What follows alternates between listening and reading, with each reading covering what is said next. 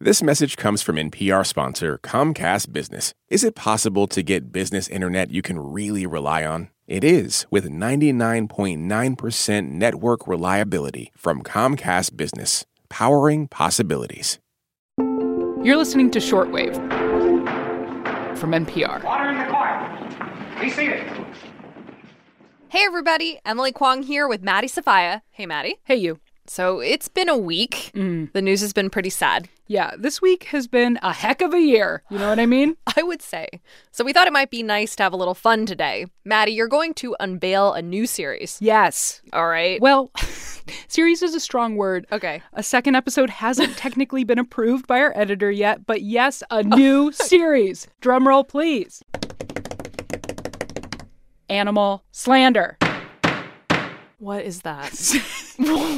what? Sayings about animals that are just plain wrong.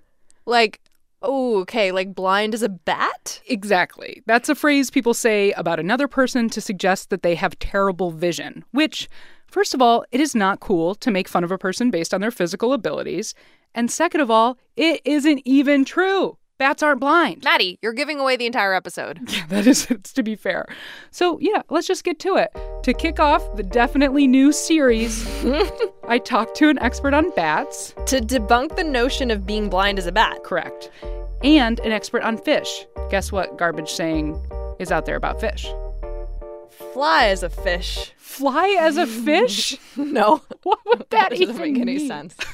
All right, today on the show, animal slander, blind as a bat, and memory of a goldfish.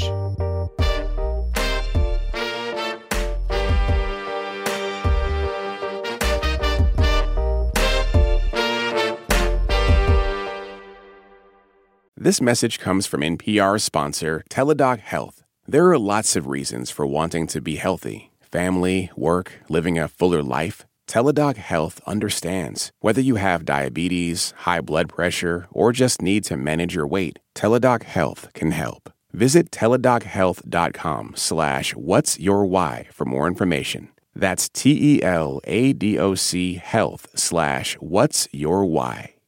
This message is brought to you by Apple Pay. Fussing with plastic cards should be a thing of the past. Instead, pay the Apple way. Apple Pay is easy, secure, and built into iPhone. All you have to do is set it up. Just add a card in the Wallet app and you're good to go. Support for NPR and the following message come from Indeed. When it comes to hiring, the best way to search for a candidate isn't to search at all. Don't search, match with Indeed. Get a $75 sponsored job credit at Indeed.com slash shortwave. Terms and conditions apply. Okay, Maddie, so we're going to run through two phrases. One is blind as a bat. Yes, and memory of a goldfish. Okay. So I'll give you the lowdown on what's right about them and what's wrong. It's mostly just wrong.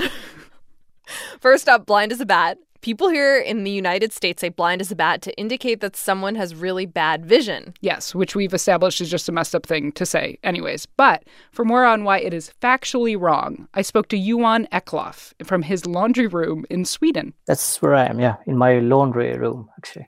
It's not very echoing. Yeah, yeah. Okay. It's hard for bats in here, I think. Yeah. How anyway, compassionate. yeah. Anyways, back on track. Yuan wrote his PhD thesis on vision in different types of bats when he was at Gothenburg University in Sweden. And so I asked him, as a person who has studied bat vision, how many of them are truly blind?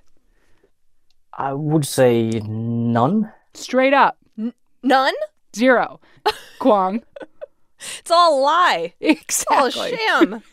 We talked about how one of the reasons people might think bats are blind is because scientists figured out that a lot of bats use this technique called echolocation. that thing where animals use sound to tell what's around them. Exactly. So Okay. they send out a little chirp, it bounces off something, comes back to them, and that tells them stuff like how far away something is. Think uh, sonar. But I always thought, at least in school, I was taught that's that echolocation is how bats are getting around. Right, that's true for a lot of bats, but you gotta know, Kwong, that there are over a thousand species of bats out there. And so that's really only part of the picture. Bats are also out here using sight, sense of smell, regular old hearing to get around, often using combinations of those strategies or senses. And Yuan told me that even some bats that rely heavily on echolocation can still see something like the size of a centimeter from about a meter away. If you hold up your thumb Uh-huh. in front of you, they could see it clearly. That being said, he says a lot of bats mainly use their eyes for long distances. They don't need their eyes to look up close. They, they, they need their eyes to figure out where they are, look at the horizon, see the trees and the skyline, stuff like that. And fruit bats, Okay. they can see even better than that. They're big, they have these big ol' eyes, and Yuan says they pretty much just rely on their eyes and sense of smell to hunt for fruit. And most fruit bats don't use echolocation at all. Whoa. And the ones that do use this weird, kind of crappy version of echolocation. Wild.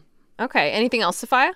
Indeed, Uh huh. Tell me more. Yuan told me this isn't the first time people have been wrong about bat vision. He said that where he grew up in Sweden, there was a lot of like folklore about bats having great vision. in the folklore, for example, uh, people thought that bats must have very good eyes. Otherwise, how can they fly when it's dark outside? They could even use the eyes to to make like potions and medicine to to enhance their own vision.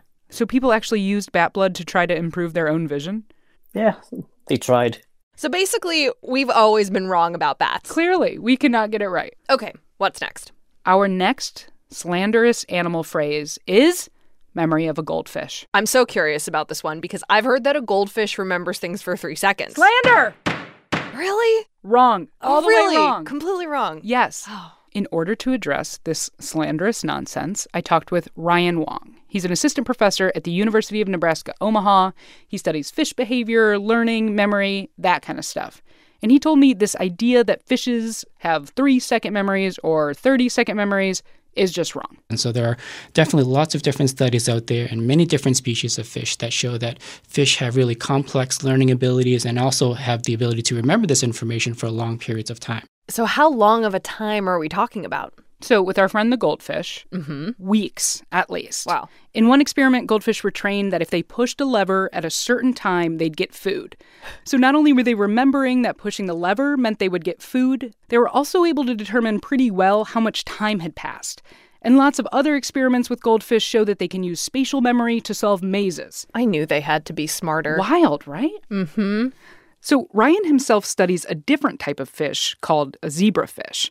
And he told me the basics of one of his fish memory experiments. All we do is where we expose a fish to, let's say, a white box. Hopefully, the idea being is that they're going to learn that this white box is going to be an indicator of a potential um, fearful stimulus. So, what this stimulus is, is actually a chemical that is released when fish scales are kind of damaged. And so they basically can isolate that chemical. And whenever the fish sees the white box, they put that chemical in the water. Oh, so Right. fish that are already in the water when they see or know the white box is there, they're receiving that chemical. Right. So they learn to associate that white box with something scary, essentially. And so when this type of fish gets scared, it either freezes or swims kind of erratically around. So the first step is associating that white box with fear. Then, what we try to do is we test to see how long they actually can remember that. So, how do we do that? What we could do is we can just stop giving them that alarm substance so they stop having this, what's called a reinforcement stimulus that's there. basically they stop putting that little stimulus in there and try to figure out how long the fish still remembers that that white box is scary town usa and so even when the scary alarm chemical is not there they acted scared when they were confronted with the white box For how long? so ryan tested them for one day after and then four days after so for four days after that they still thought that that white box was scary and he told me that it probably would last even longer. They just stopped testing it four days. And other experiments that are kind of similar show that zebrafish can remember stuff for weeks or months. Which sounds like it suggests that fish, at least zebrafish, have much longer memories than we give them credit for. Absolutely. All kinds of fish. This is fish slander. When you're saying fish can't remember stuff, you're just wrong. You're just wrong. And I will say, though, Emily, Yeah. neither Yuan or Ryan seemed as mad as I was about this animal slander. Really? Yes. In fact, both of them were annoyingly kind and optimistic about these situations. Would you say it fills you with an unbridled rage? Well, that's a leading question, Maddie. Um, so I think yes, I think it definitely is is it can get a bit annoying, uh, but it's one of those things where it gives us the opportunity to help sort of educate um, sort of the people out there to help them realize that um, there really is no strong scientific evidence to support that they actually have have short memories or poor ability to learn. It's actually in the opposite case. That is such a dignified response. You're a dignified response. Oh. Okay. I'm sorry, I'm still jazzed up. You're passionate about these critters, aren't you? I'm passionate about accurate information, Emily Huang. We share that in common, Maddie Sophia. Well, that's it for this installment of Animal Slander. Thanks for listening. So you're willing this series into being with this If episode. you've got an idea for the next Here she episode goes. of Animal Slander, send us an email at shortwave at npr.org. Again, I'm not sure this is an actual series. This episode is produced by Rebecca Ramirez and edited by Viet Le, and we had some engineering help from Ted Meebane. I'm Emily Kwong. And I'm Maddie Sophia. Thanks for listening to Shortwave from NPR. Wait, how many more of these phrases are there? A we had million? a lot of, well, I'm hoping some listeners send in some because I don't have a lot more. This message comes from EarthX. This April, the EarthX 2024 Congress of Conferences is the sustainability summit you won't want to miss. Five days of conferences covering the built environment, the natural environment, e capital, oceans, and conservation. EarthX brings together business executives, nonprofits, and educators to engage in powerful conversations about energy, tech, media, and beyond for one important mission protecting the planet. Please join them and register at earthx.org. At this year's Oscars, Oppenheimer took home the award for Best Picture. Emma Stone and Robert Downey Jr. also picked up wins, and Ryan Gosling brought the Kenergy. For a recap of all the highlights, listen to the Pop Culture Happy Hour podcast from NPR.